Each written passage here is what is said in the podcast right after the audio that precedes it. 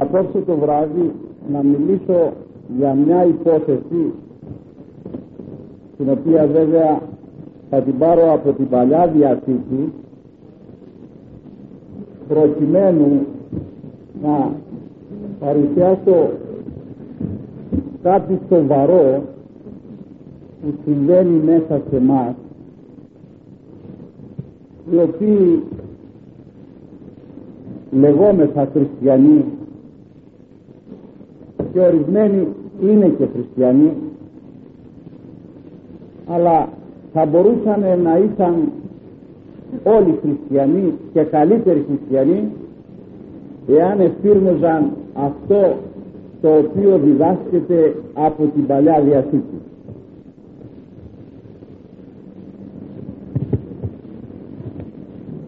Είναι μια οπτασία την οποία είδε ο προφήτης Ισαΐας το 800 π.Χ. και την αναφέρει στο έκτο κεφαλαιό του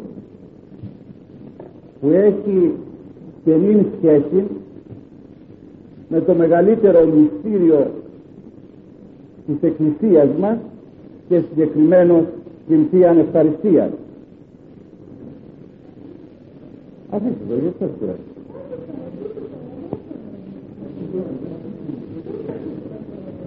Ο ανεμιστήρας την κάνει τη δουλειά αυτή. Λύστε τον ανεμιστήρα. Τα άλλα δεν φταίνει. Αφήστε το αυτό κύριε Γρηγόρη.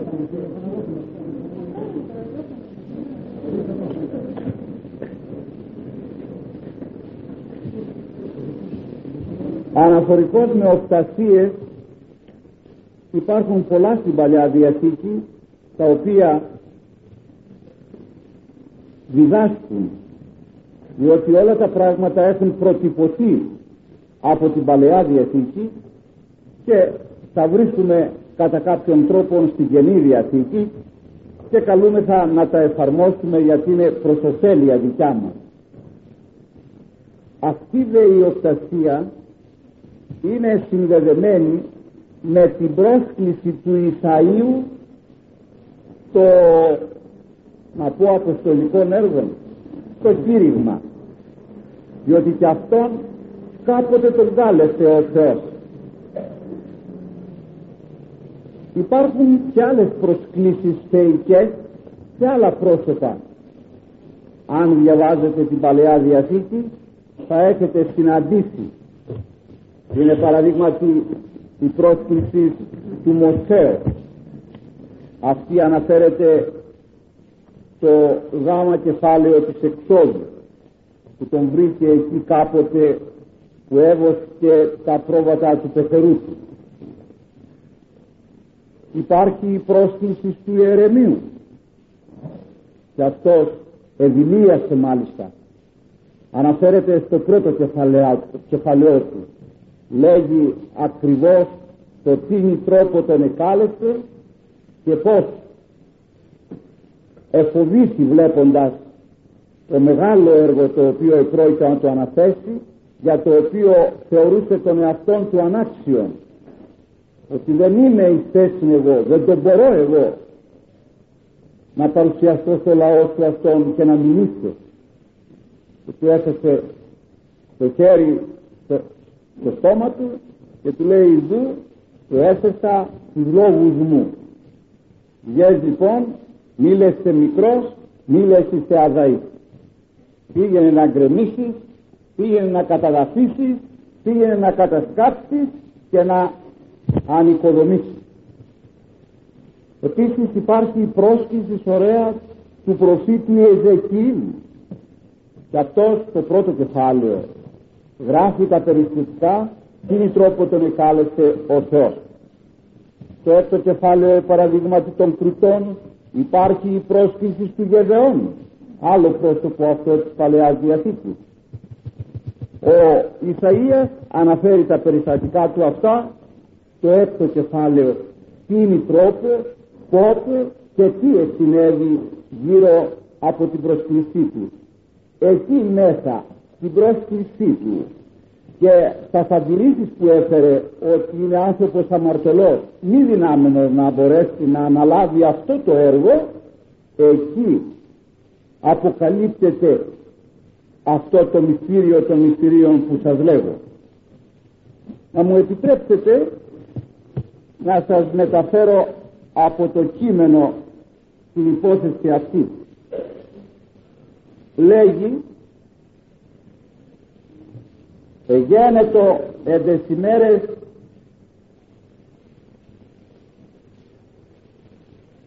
όπου απέθανε ο Δίας ο βασιλεύς είδων των Κύριων καθήμενων επί θρόνου υψηλού και επιρμένου και πλήρη το οίκο της δόξης αυτού. Ο Δίας ο βασιλεύς από τα σγραφά αποδεικνύεται ότι έζησε το 738 και απέθανε γρηγορότερα αλλά απέθανε τότε όπως αναφέρεται στην Τετάρτη των Βασιλέων το 14ο κεφάλαιο στήθος 21 Τη χρονιά λοιπόν λέει εκείνη είδε αυτό το παράξενο πράγμα. Η ειδή των Κύριων καθήμενων επί θρόνου υψηλού και επιρμένου όταν λέγει τον Κύριον τον είδε ως άνθρωπον. Δεν είδε άλλον ημί των Κύριων των Χριστών όπως αναφέρει και ο Ιωάννης το 12ο κεφαλαιό του στίχος 41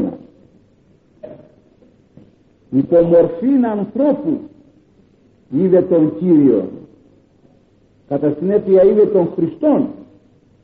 800 χρόνια προ Χριστού όπως αναφέρει σας λέγω και ο Ιωάννης. Τον είδε λέγει επιθρόνου δεν τον είδε απλώς να περιπατεί. Δεν τον είδε απλώς να ήρθατε κάπου. Αλλά τον είδε σε θρόνο επιρμένο ο Θείος Χρυσόστομος στην περίπτωση αυτή λέγει το καθίστε επί θρόνου σύμβολον κρίσεως εστίν. Κατά το εκάθισας επί θρόνου κρίνε δικαιοσύνη. Και ετέρου σύμβολον του παγίου του μονίμου του ατρέπτου του ατελειώτου της ζωής της απεράντου ότι είναι ο Κύριος του παντός. Είναι αυτός που κάθεται σε θρόνο που δεν μπορεί κανείς να του θαλεύσει τον θρόνο. Έτσι το ερμηνεύει ο Θείος Χρυσόσωμος το εδάφιον αυτό. Ταυτοχρόνως δε πλήρης ο οίκος της δόξης αυτού.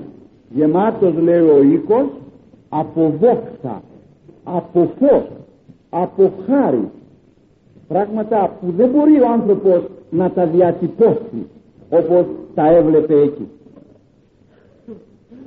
Και σεραφείμ ειστήκησαν κύκλο αυτού. Έξι πτέρυγες στο ενί και έξι πτέρυγες στο ενί. Και τες μεν κατεκάλυπτον το πρόσωπο και δε δυσί κατεκάλυπτον τους πόλας και τες δε δυσί επέταντο είδε λέει και σεραφείμ. Τώρα ένα πολλά. Ένα το κάθε μέρος δεν αναφέρει.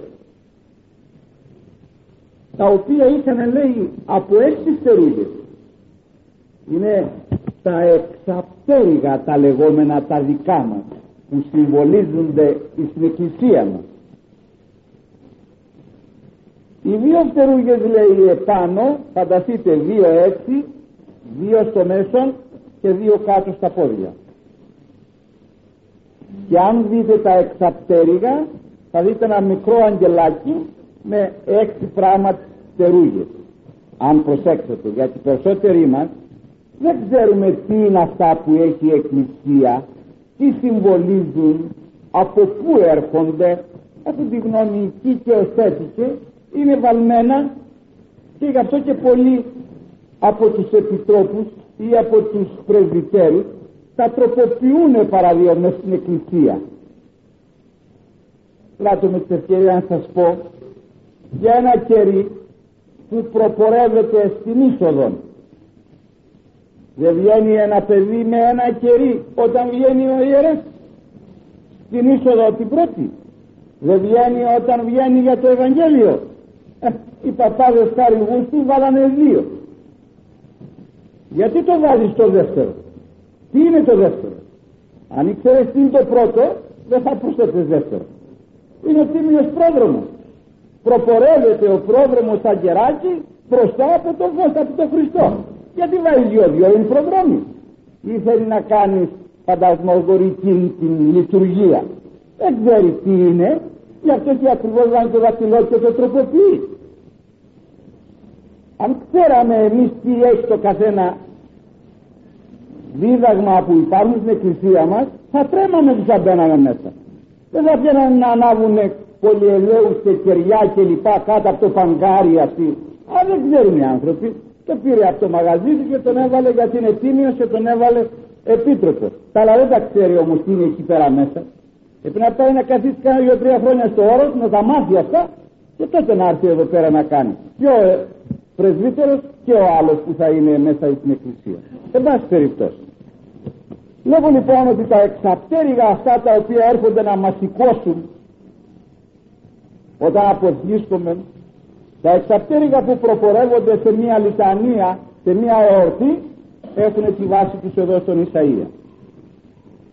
Έχει όμως ένα χαρακτηριστικό που ασφαλώς αποδεικνύεται ότι πράγματι ήταν ο Χριστός αυτόν που είδε επί θρόνου ο Ισαΐας τότε. Γιατί; Διότι λέγει με τις δύο τους φτερούγες του κάλυψε το πρόσωπο. Δεν το βλέπε το κεφάλι του, του Κυρίου αυτού επί του θρόνου. Με τις άλλες δύο κάτω φτερούγες του κάλυψε τα πόδια. Δεν φαινόταν τα πόδια αυτού που καθόταν στο θρόνο. Τι φαινότανε, το κορμί του το υπόλοιπο φαινόταν. Ούτε το κεφάλι του, ούτε τα πόδια του.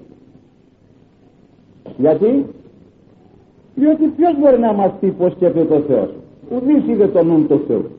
Ποιο μπορεί να μας διηγηθεί τη γενναία; Από πού έρχεται ο Θεός; Ουδής. Αυτά λοιπόν λέει στους ανθρώπους, αυτά είναι και καλυμμένα. Ούτε το νου του Θεού μπορεί να διαβάσεις ποτέ, γι' αυτό καλείσαι να μην εκφέρεις γνώμη σε ό,τι λέει ο Θεός, παρά να ακούς και γι' αυτό τους σε τοποθετεί πίσω. Όσοι θέλει ο πίσω μου έλθει. Δεν σε βάλει δίπλα να του λέει συνταγές. Εγώ νομίζω και εγώ φαντάζομαι και θα ξέρω να το κάνουμε έτσι. Αν θες θα τις πίσω. Διότι δεν μπορεί να παρακολουθήσει εσύ το νου του Θεού. Γι' αυτό το καλύπτει. Ουδής γνωρίζει, ουδής μπορεί να πλησιάσει τη σοφία του Θεού. Επίσης κανείς δεν μπορεί να μας πει από πού ήρθε ο Θεός. Γι' αυτό και του καλύπτει και τα πόδια όπως γράφει στο 53ο Ισαΐας την γενεάν αυτού τι διηγήσετε ποιος μπορεί να μας πει από πού; Είναι ο απάτορ.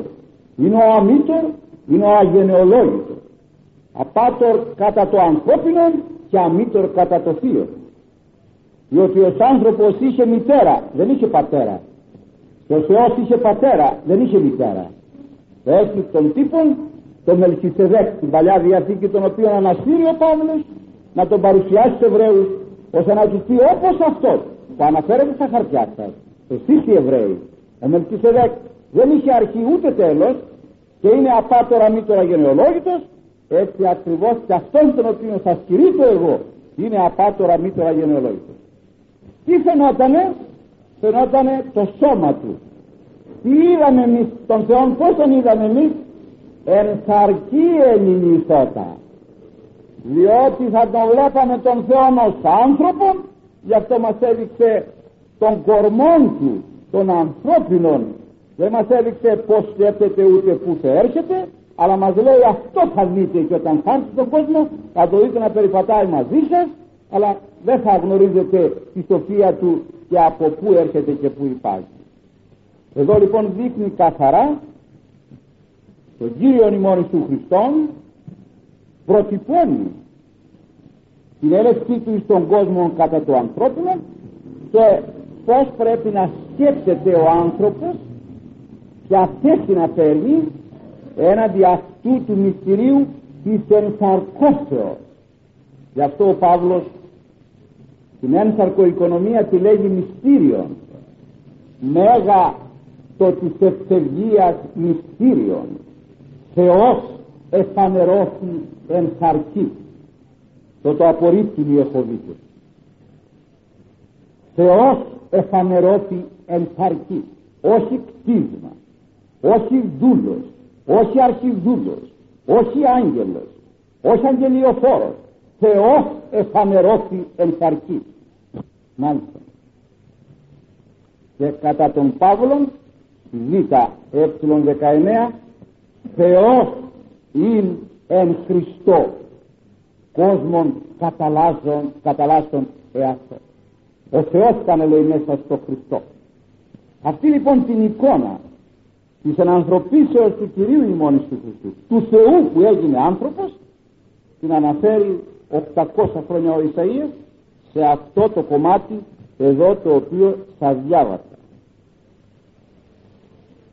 Σεραφείμ είναι από το εβραϊκό σεράφ αν καλώς το έχω πιάσει που ερμηνεύεται και και όπως ερμηνεύει ο Θείος Χρυσόστομος το καθαρόν της ουσίας παναπή σεραφείμ το άγρυπτον, άγρυπνον το δεγεγερμένον το γοργόν, το ενεργητικών το ακυλίδωτον μανθάνομεν εκ τούτου από το σεραφείμ λέει το οποίο λέγει ότι έψαλε έξι πτέρυγες στο ενί και έξι πτέρυγες στο ενί και έλεγαν αυτά μεταξύ τους γιατί ήσταν το στον θρόνο του Κυρίου ένθεν και εκείθεν και έψαλον και έλεγον και έκραγε έτερος προσέτερον και έλεγον Άγιος Άγιος Άγιος Κύριος Σαβαώθ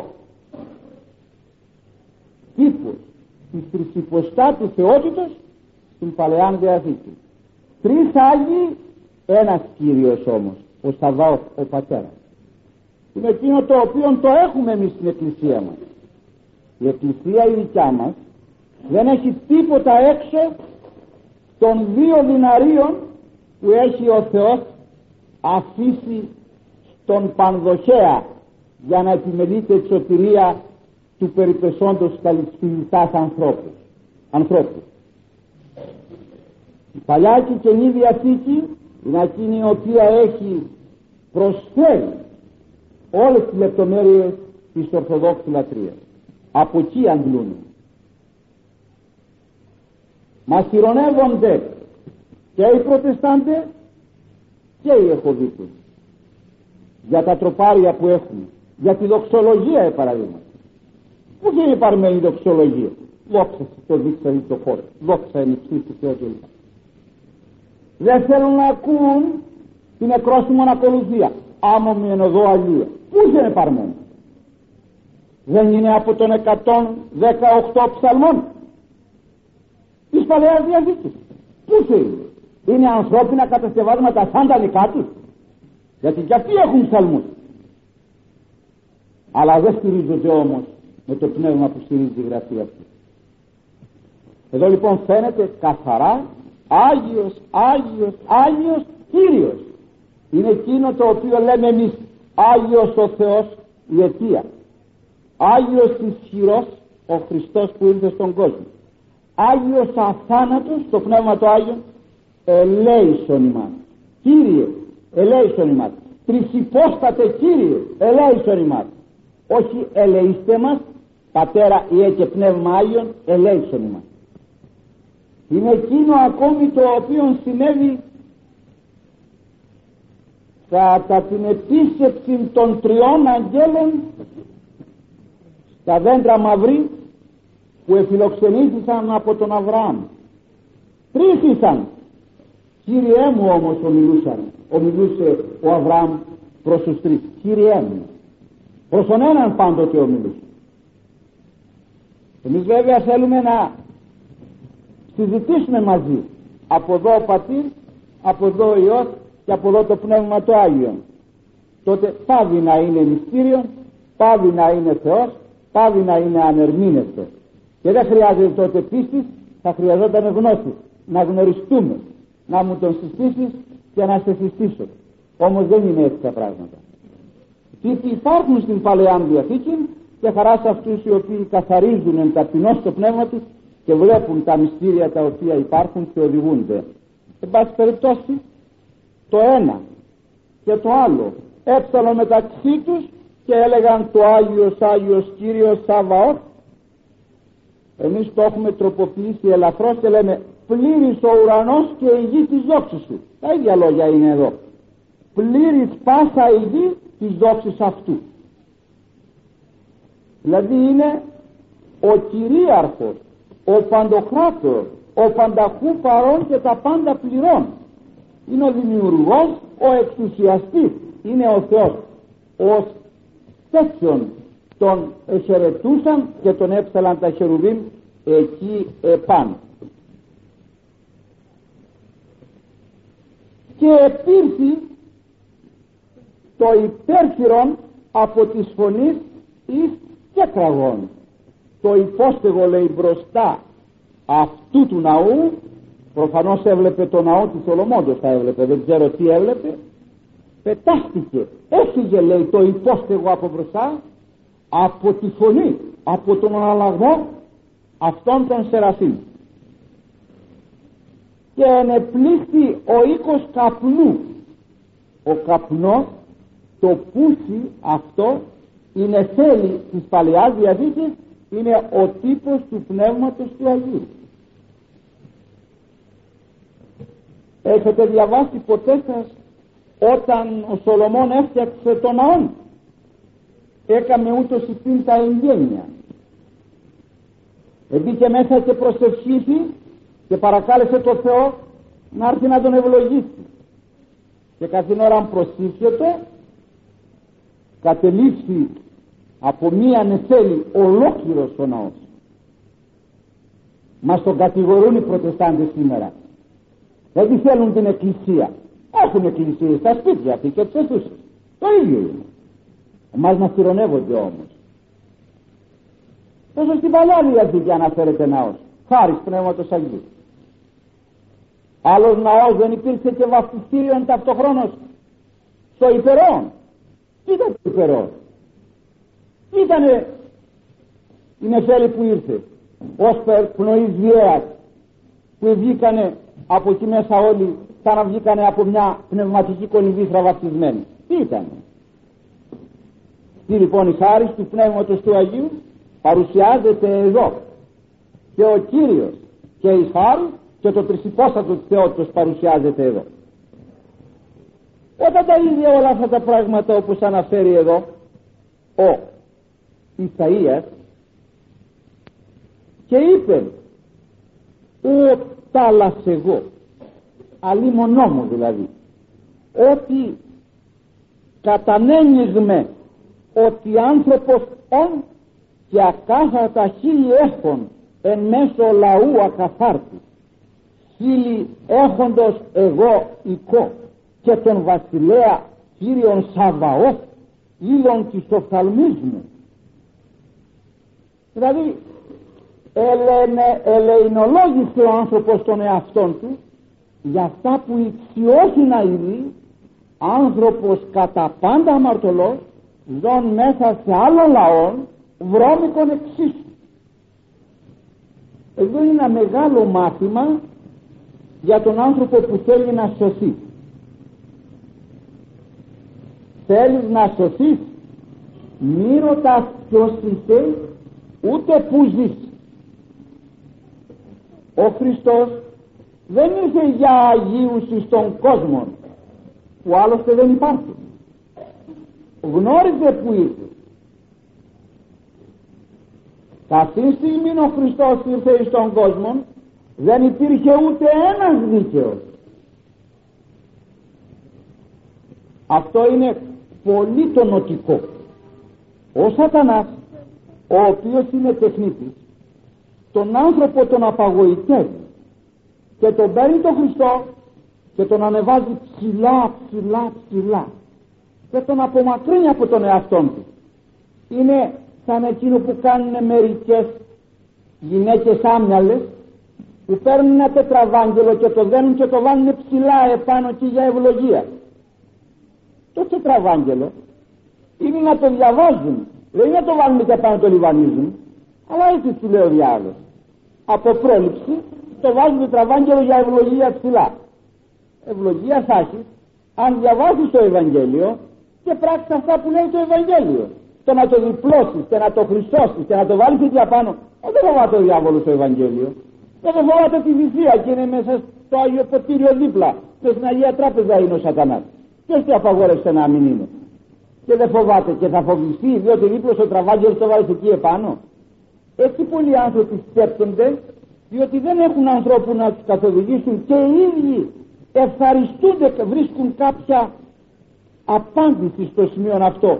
Πού να πάω εγώ τώρα με τόσο αμαρτωλός; Ο Θεός δεν ήρθε για δικαίους στον κόσμο, ήρθε για αμαρτωλούς στον κόσμο.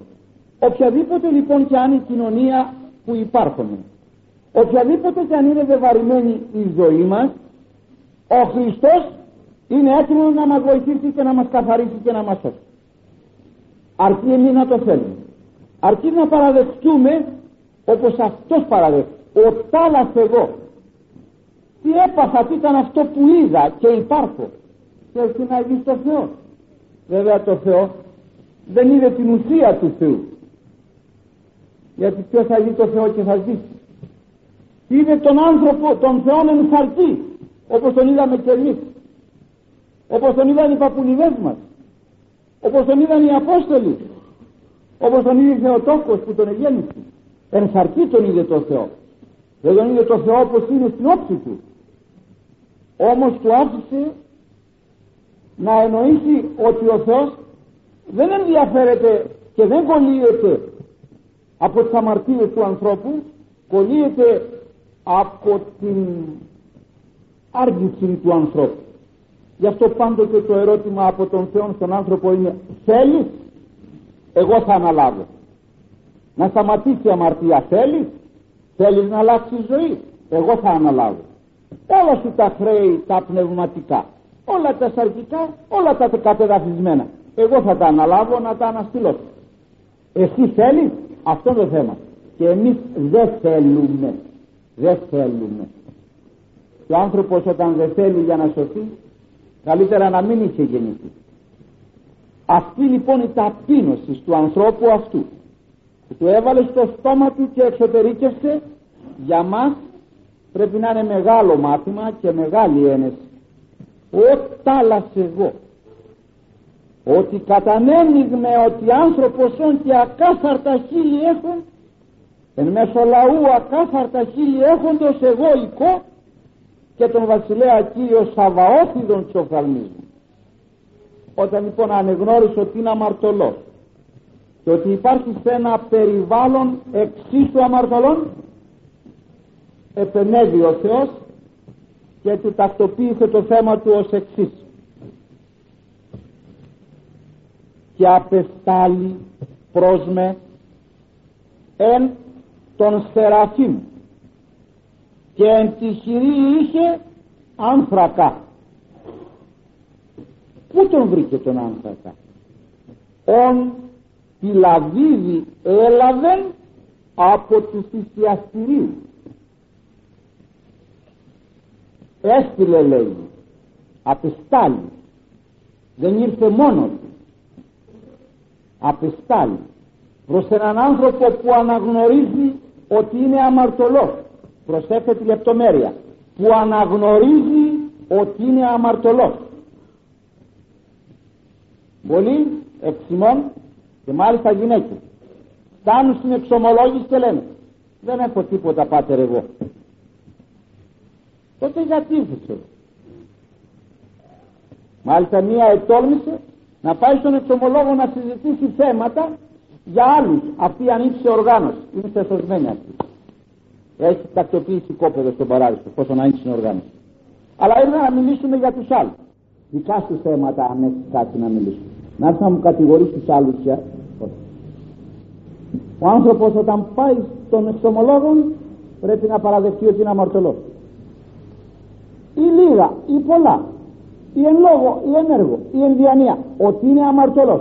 Από εκεί και κάτω ξεκινάει η σωτηρία θα πει κάτι από αυτά που θυμάται θα βοηθήσει και ο πάτερ κάτω κλπ και τότε το μυστήριο έχει απόδοση. Όταν όμως πηγαίνει στον εξομολόγο και λέει μια ευχή θέλω εγώ δεν έχω τίποτα αλλή μονός και σένα που τη ζητάς και αν στη δώσεις αυτή την ευχή. Διότι αυτή θα πρέπει να είναι συγχαρητήριος ευχή. Δεν πρέπει να είναι συγχωρητήριος ευχή. Πως δεν έχεις τίποτα δεν συγχαρητήριά του αλλά συγχαρητήριος ευχές δεν έχει εκκλησία ούτε ο Πάτερ μπορεί να δίνει συγχωρητηρίου ευχάς και να τη μετατρέπει σε συγχαρητηρίου ευχάς Μπας περιπτώσει απεστάλλει λέει και πήρε έναν άνθρακα με τη λαβίδα από το θυσιαστήριο. Και τι το έκανε; Και ύψατο του στόματός μου. Θα διηγείτε πως του συνέβησαν. Ήρθαν λέει και μου πέρασε τα χείλια μου. Στο στόμα μου τη λαβίδα με τον άνθρακα αυτόν. Και είπε Ιδού ύψατο τούτο το χιλέον σου και αφελεί τα σανομία σου και τα σαμαρτία σου περικαθαρίζει μην ξαναπείς ότι αμαρτωλός αυτό που είδε ο άνθραξ αυτός που ήτησε στα χείλια σου σου καθάρισε τις αμαρτίες σου και σου αφαίρεσε κάθε παρανομία ένα θυσιαστήριο. Τι έχει επάνω; Άνθρακα πυρός. Τους μεν καθαρίζει τους δε κατακαίει όσοι πάνε ετοιμασμένοι και έρθουν σε επαφή με αυτόν τον άνθρακα το Χριστό που είναι επί της Αγίας Τραπέζης καθαίρονται οι άλλοι καίονται κατακαίονται όσοι αναξίοι προσέρχονται.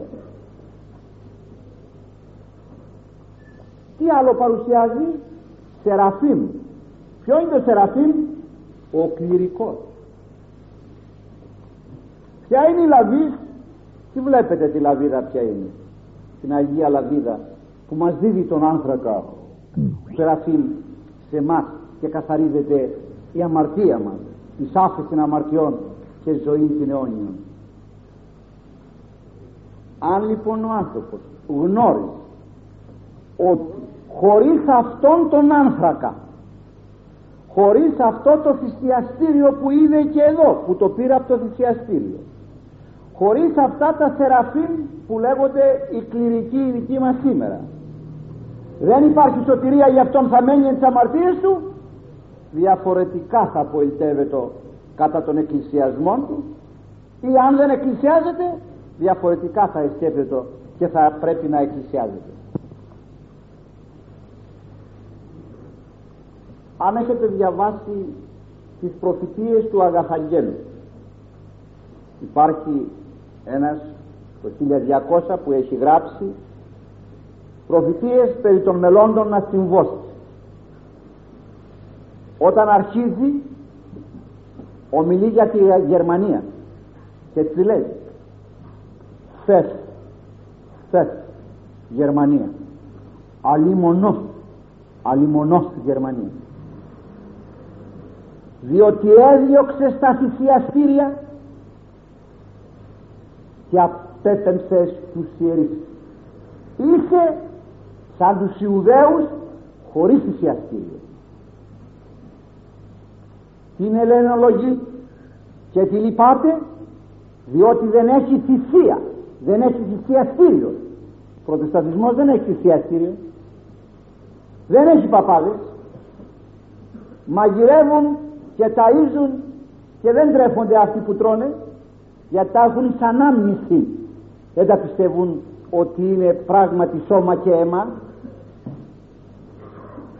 Και την ελληνολογή και τη λέγει ουέ για τα στερέσεις τα πολλά στα προτεσταντικά παραφιάδες που δημιουργήθηκαν από το 1200 τα γράφα αυτά το 1276 ο προτεσταντισμός έγινε το 1519 τότε έγινε διαμαρτύρηση εναντίον του Πάπα και έγιναν οι Ευαγγελικοί δικοί μας σήμερα που ήρθαν εδώ και μας φέραν τη μόδα.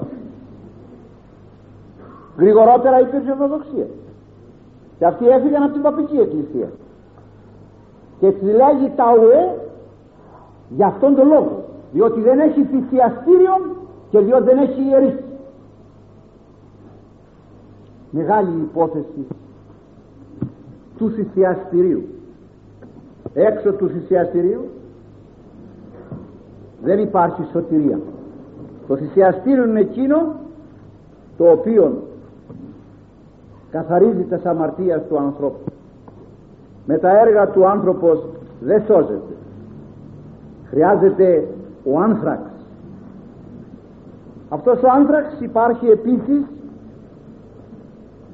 εκτός της Αγίας Τραπέζης υπάρχει και συμβολικός όπως σας έχω πει κι άλλοτε στο θυμιατήριο. Το θυμιατό που θυμιάζει τον άνθρωπο ιερεύς έχει μέσα τον άνθρακα. Έχει και το πνεύμα του Άγιον το άρωμα το θυμίαμα έχει και την Παναγία που είναι το κάτω μέρος του θυμιατού. Έχει και τα 12 κουδούνια που είναι οι 12 Απόστολοι. Έχει και τις τρεις αλυσίδες που είναι οι τρεις υπόστατος αιώνες δεν είναι εκεί και ως έτσι όλα αυτά που υπάρχουν. Έχετε διαβάσει το βιβλίο που έχω γράψει με εκκλησίες ευλογείτε των Θεών 18 συναπτά χρόνια μιλάω εδώ. Και οι περισσότεροι έχουν μεσάνυχτα στα θέματα της Εκκλησίας στο βιβλίο εκείνο τα έχω γράψει όλα αυτά που τα ακούτε τώρα και στέκεστε με ανοιχτό το στόμα. Το βγάζει ο Παναγόπουλος για να κερδίσει. Δεν είναι αυτός ο λόγος. Να διαφωτιστεί ο άνθρωπος αν θέλει. Και γράφονται όλα αυτά τα πράγματα. Μέσα λοιπόν το κάρβουνο επί του οποίου αναδύεται το θυμίαμα είναι ο Χριστός το κάρβουνο αυτό. Είναι ο άνθραξ αυτός του Ισαΐου και πρέπει να γνωρίζει ο άνθρωπος τι είναι αυτό που το πιάνει ο παπάς στο χέρι και να μην κάθεται πάνω στο σασίδι όταν βγαίνει ο παπάς να τον θυμιατίσει και να μην κάνει το σταυρό του όταν ο παπάς το θυμιατίζει αλλά να κάνει υπόκληση διότι του λέει αυτό το καταλαβαίνεις τι λέει τι είναι. Εγώ το πιστεύω εσύ το πιστεύεις εγώ το πιστεύω εσύ το πιστεύεις εγώ το πιστεύω εσύ το πιστεύεις. Ναι το πιστεύω και το ξέρω τι είναι πολλοί ιερείς μάλιστα τα έχουν με τέσσερα κουδούνια τους. Τέσσερα αλλά δεν βάλαν τους απλοποίησαν τους Αποστόλους. Δεν ξέρουν όμως τι είναι αυτό που κρατάνε στο χέρι τους. Και αυτό δεν το προσέχουν κιόλας. Αν τα προσέχαμε θα φοβόμαστε να μπούμε μέσα στην εκκλησία. Τρόπος του εξάζεται γιατί φόβος πάει να πει δέος πάει να πει σεβασμός υπολογισμός. Η γυνή να φοβείται τον άντρα να σέβεται τον άντρα να υπολογίζει τον άντρα να λογαριάζει τον άντρα. Διότι δεν έγινε ο άντρας για αυτή αυτή έγινε για τον άντρα. Ο άνθραξ λοιπόν αυτός είναι που καθαρίζει τα χείλια του ανθρώπου που καθαρίζει τις αμαρτίες του ανθρώπου.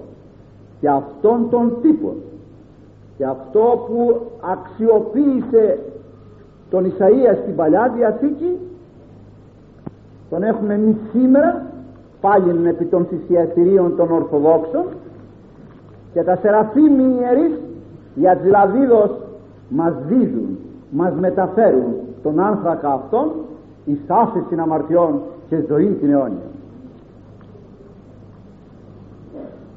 Δεν το πήρε μόνος του από το θυσιαστήριο.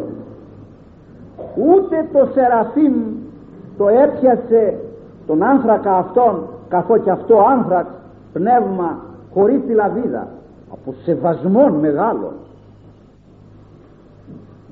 προσοχή μεγάλη και το μετέδωσε και πέρασε τα χείλια του και του είπε τούτο ύψατο των χιλέων σου αφελεί τα ανομία σου και τα αμαρτία σου περικαθαρεί εις άφεση αμαρτιών και ζωή την αιώνια παίρνει αντίδερο οι άνθρωποι. Γιατί το παίρνεις; Θα σε σώσει ώστε να μην το πάρω. Να το πάρεις αλλά δεν σε σώζει. Το δώρο να φροντίζεις να πάρει τον άνθρακα να πάρει. Είναι εισαγιασμόν ευλογία Κυρίου Κέλεος. Δεν είναι η σωτηρία δεν είναι η σάφηση αμαρτιών όπως και ο αγιασμός. Είναι ευλογία του Ιορδάνου. Το αντίδωρο, η κοιλία της Θεοτόκου. Όταν παίρνεις αντίδωρο, τη Θεοτόκο παίρνεις. Όταν πάρεις το δώρο όμως τον άνθρακα αυτόν, που είδε ο Ισαΐας και του καθάρισε τις αμαρτίες του, παίρνει αυτόν τον Χριστό και καθαρίζονται οι αμαρτίες. Και το έχει αφήσει ο Χριστός μας κατά αυτήν την έννοια, αυτή η υπόθεση να είναι στα χέρια των Σεραφείμ και να μεταδίδουν σε εμάς τους αμαρτωλούς που και με ακάθαρτα χείλη είμεθα και μεταξύ ανθρώπων ακαθάρτων χιλέων υπάρχουν.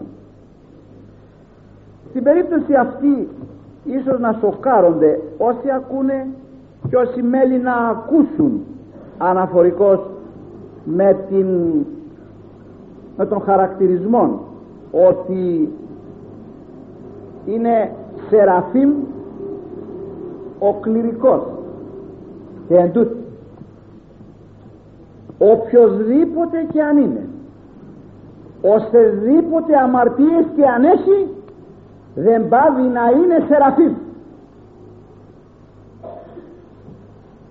Είναι αμαρτωλός. Πρόσεξε. Είναι ένα κάρβουνο μαύρο. Αν καταπιαστείς θα λερωθείς.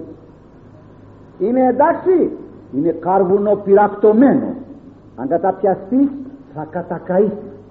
Μην πιάσεις ποτέ σου κληρικό ορθόδοξο στο στόμα ποτέ σου μην πιάσεις μακριά προσκύναγε και τίποτα επιτρέψτε μου να σας μεταφέρω μερικές γνώμες Αγίων ανθρώπων. Αναφορικός με αυτά τα Σεραφείμ τα οποία είναι απαραίτητα για την μετάδοση για την κοινωνία για την άφηση των αμαρτιών για την επικοινωνία του ανθρώπου μετά του Θεού. Διότι θεία κοινωνία αυτό πάνε κατά τους πατέρας. Θεία επικοινωνία. Ακούστε. Η ιεροσύνη η τάξη αυτή των Σεραφείμ εστί τάξη θείου μυστηρίου αισθητή.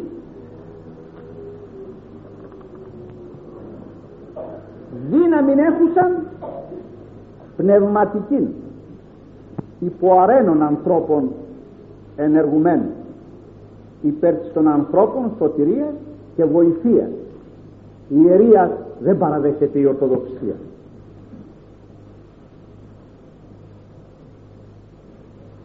Παρά του Κυρίου και Θεού και Σωτήρος ημών Ιησού Χριστού παραδεδομένη. Ο Χριστός τα οικονόμησε έτσι αυτός άφησε τα σεραφείμ αυτά εδώ στον κόσμο. Υπάρχουν άνθρωποι οι οποίοι όμως εξαιτίας ορισμένων ατασταλιών των ανθρώπων αυτών που λέγονται κληρικοί έχουν λόγους πολλές φορές ούτε αντίδερο να πάρουν από το χέρι τους όχι να προσέλθουν για να κοινωνήσουν θα μου επιτρέψετε να μεταφέρω μερικές γνώμες επάνω σε αυτό πάλι το σχήμα.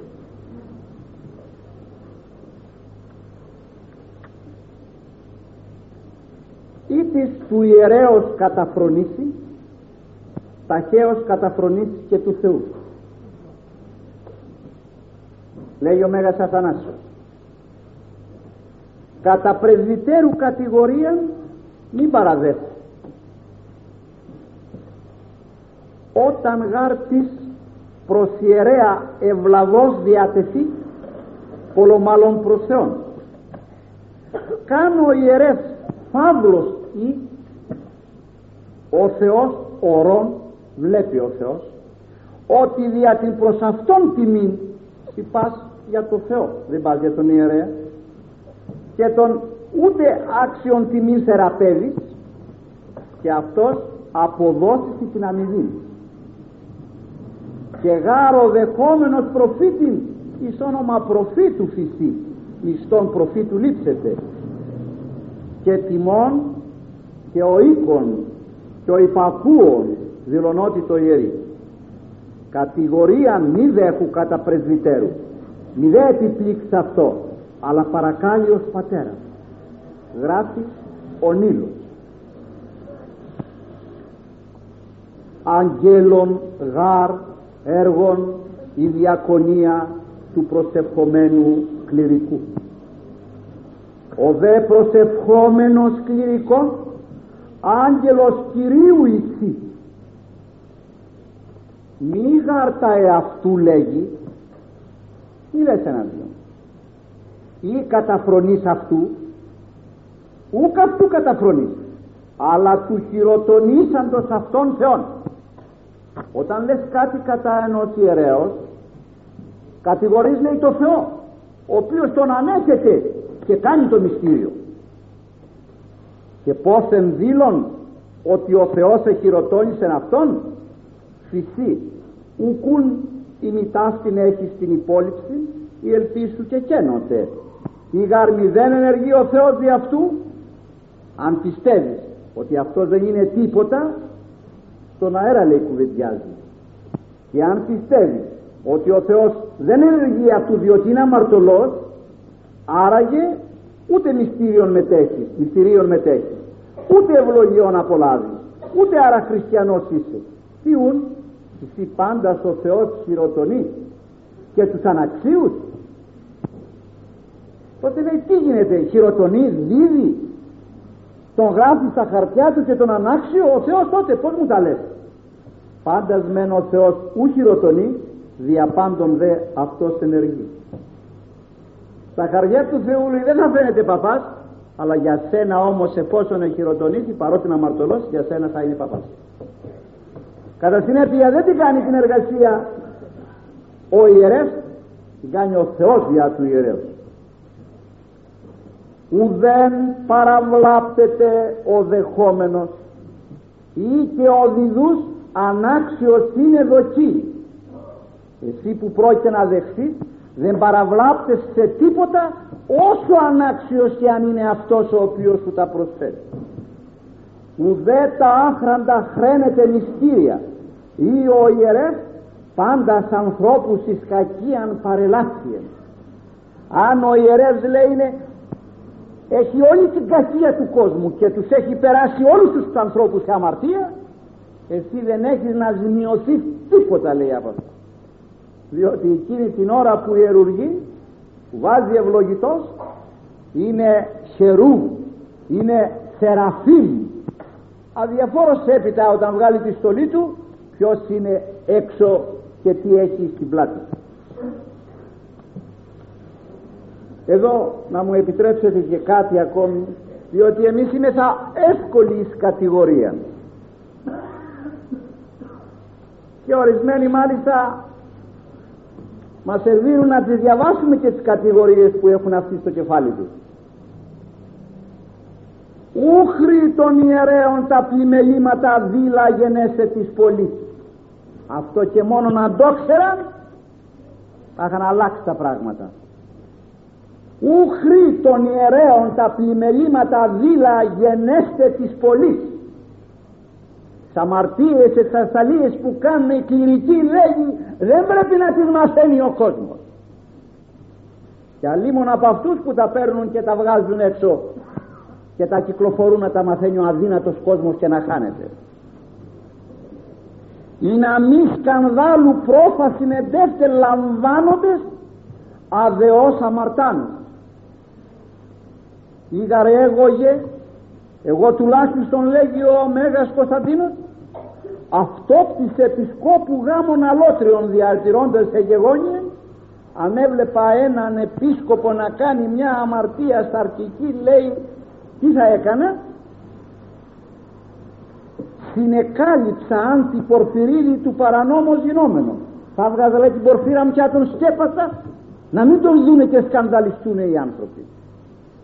Όσαν μη βλάψει τους θεωμένους των ορωμένων ιόπτων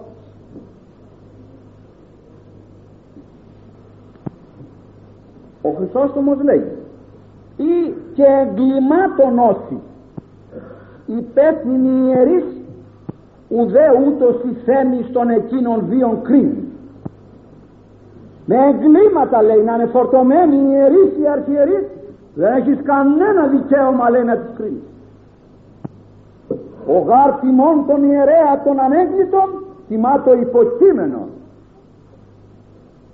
Και έχουμε δυστυχώς ανθρώπους που οι μεν για αυτούς είναι πατέρες. Οι άλλοι είναι παππούλιδες. Αυτός είναι Άγιος Παπά. Άμα λέγει προσκυνάστε δέχεσαι τον Άγιο Παπά δέχεσαι τον Παπά και όχι τον Χριστό που τον χρησιμοποιεί ως Παπά δέχεσαι λέει όποιος δέχεται τον ανέγκλητον αυτόν που δεν έχει κατηγορίες των καλών τιμά το υποκείμενον του το Αγιό του πρόσωπο. Ότι μόνο όμως τον ιερέα και τον Θεόν τιμήσει. Δεν θέλω τον φαύλο να τον δεχθείς. Τότε τον προσκυνάς για το Θεό. Διαφορετικά προσκυνάς το πρόσωπό του όταν δεν είναι αμαρτωλός. Και που ξέρεις εσύ τα κρυφά τι κάνει; Και που ξέρεις εσύ πως θα τον δικήσει ο Θεός τι εγωισμό μπορεί να έχει; Που το ξέρεις εσύ; Και εγώ που στέλνουμε να κάνουμε αυτές τις κρίσεις. Ο τιμών λοιπόν τον ιερέα και τον Θεόν τιμήσει ο δε μαθών του ιερέως καταφρονεί. Οδό προβαίνει και εις τον Θεόν βρίσκει ποτέ. Καν ο ιερές Παύλος ή ο Θεός ορών βλέπει λέγει ο Θεός ότι δια την προς αυτόν τιμήν και τον ουκ άξιος τιμήν θεραπεύει αυτός αποδόθηση την αμοιβή. Όταν ο Θεός σε ειδεί λέει ότι αδιαφορείς αν είναι φαύλος σε λοιπά εσύ προσέρχεσαι διότι πρέπει να βαφτίσεις το παιδί σου διότι πρέπει να εξομολογηθείς διότι πρέπει να κοινωνήσεις διότι πρέπει να εκκλησιαστείς ο Θεός λέει θα σου δώσει εσένα λέει. Οσοδήποτε φαύλος και αν είναι αυτός. Δεν είναι η χάρη αγαπητή μου δοσμένη στην αγιότητα του κλήρου. Αυτός ο ίδιος ο Κυριός μας τα χρησιμοποιεί ως όργανα για να μεταφέρει σε μας τον αγιασμό και τη σωτηρία. Μη πεις λοιπόν ο αμαρτωλός εστίνω προσφέρον. Αμαρτωλός δεν πάω εγώ. Καταδεδικασμένος εστί ανάξιος εστί και ούκ επιφυτάει χάρη του Παναγίου Πνεύματος. Μην το πεις λέει αυτό το πράγμα μηδέν και ούτων εννοήσεις. Άλλος εστίν ο των κρυπτών γνώστης και εξουσιαστής. Άλλος λέει είναι πίσω από αυτό το αμαρτωλό παπαδάκι. Πίσω από αυτόν τον αμαρτωλόν αρχιερέα τον διάκονο και είναι άλλος λέει πίσω. Άλλος είναι πίσω. Επίγνωσης σε αυτόν ότι σου πας υψηλότερος και παραχώρησον το δικαίο κριτή την κρίση σκέψου λέει υπάρχει άλλος παραπάνω από σένα και από αυτόν. Και εδώ στην κρίση σε αυτόν. Εσύ μη στέψεις να πεις κουβέντα τίποτα. Έστω δε ο ιερές εις τα περί Θεού μη σφαλόμενος δόγματα. Πρόσεξε μοναχά να μην είναι αιρετικός. Μη σου πει ότι ο Χριστός δεν είναι Θεός. Μη σου πει η Παναγία δεν είναι αϊπάρθενος. Μη σου πει ότι ο Σταυρός είναι φωνικό όργανο. Τότε δεν θα τον προσέξεις. Αλλά αν είναι φιλάργυρος αν είναι α, κατά κάποιον άλλον κατά σάρκα αμαρτωλός. Αν είναι εγωιστής αν είναι αυτό δεν τον αποκόπτει της χάριτος. Έστω δε ο ιερεύς στα περί Θεού μη σφάλοντος δόγματα. Τον δε λοιπόν ούκη συνδικαστής ή άρα ούκ εξεταστής αυτού. Αλλά επιγινώστης το οικείον μέτρονται και αξίωμα. Δι' αυτό παρακαλώ μη κρίνετινα εξαιρέτως δε ιερέα Θεού. Αλλά μετά πίσεως πρόσθεσε και μετανοίας εμπράκτου και συνειδότος καθαρού της φύης μυστηρίας και του αγιασμού επιτεύξει πάντων. Επί διότι καν άγγελος Θεού εστίνο προσφέρον την ανέμακτον θυσία. Τη δε αναξίως προσέρχει ουδαμός ο άγγελος αμαρτημάτων καθαρίσει το θέμα δεν είναι ποιος είναι ο παπάς ο δεσπότης ο διάκος. Ποιος είσαι εσύ που προσέρχεσαι σε εκείνο. Και ότι το λεγόμενο αληθές αυτός ο Ιούδας μαρτυρεί. Ούτως γάρ εξ αυτών των αχράντων χειρών του δεσπότου των θείων άρτων δεξάμενος. Δεν πήρε υπήρξε αγιότερος και αξιότερος αρχιερές από τον Χριστό δεν πήρε λέει ο Ιούδας άρτων από τα χέρια του επειδή αναξίων, αναξίως τούτον εδέξατο ευθέως εισήλθε εις αυτόν ο σατανάς. Τι θα ωφεληθεί λοιπόν αν είναι ο Άγιος ο αρχιερεύς και θα τα κάνει σωστά; Το θέμα σου λέει δεν είναι αυτό. Εσύ θα προσέλθεις δεν θα κρίνεις κανέναν αν θέλεις να μην κρυφτείς και τη χάρη τη σωτηρία θα την πάρεις. Θα τη λάβεις δηλαδή όπως λέμε στη γλώσσα μας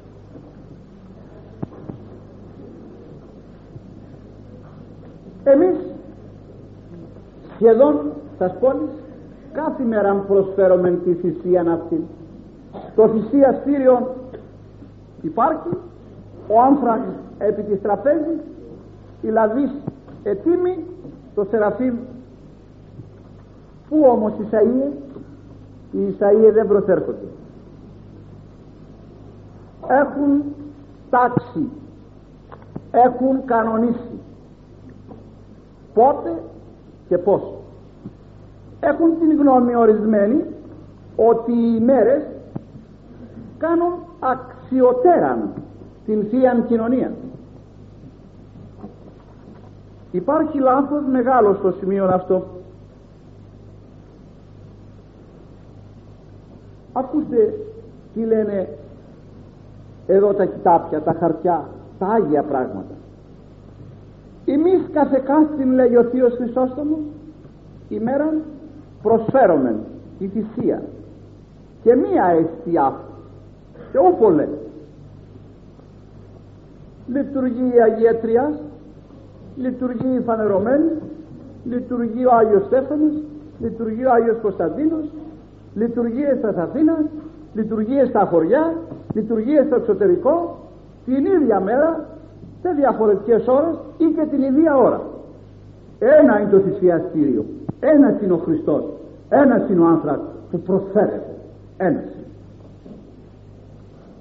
εμείς κάθε κάστην ημέρα προσφέρουμε εν θυσία και μία εστί αυτή ούπο λέει τον γάρα αυτό να ή προσφέρουμε ούγιν μεν έτερον πρόβατον αύριον δε έτερον αλλά ή το αυτό αυτό το πρόβατο που εσφάγει χθες σφάζεται και σήμερα. Αυτός ο άνθρακ που προσφέρει χθες προσφέρεται και σήμερα. Ο αυτός ο Χριστός καθημερινός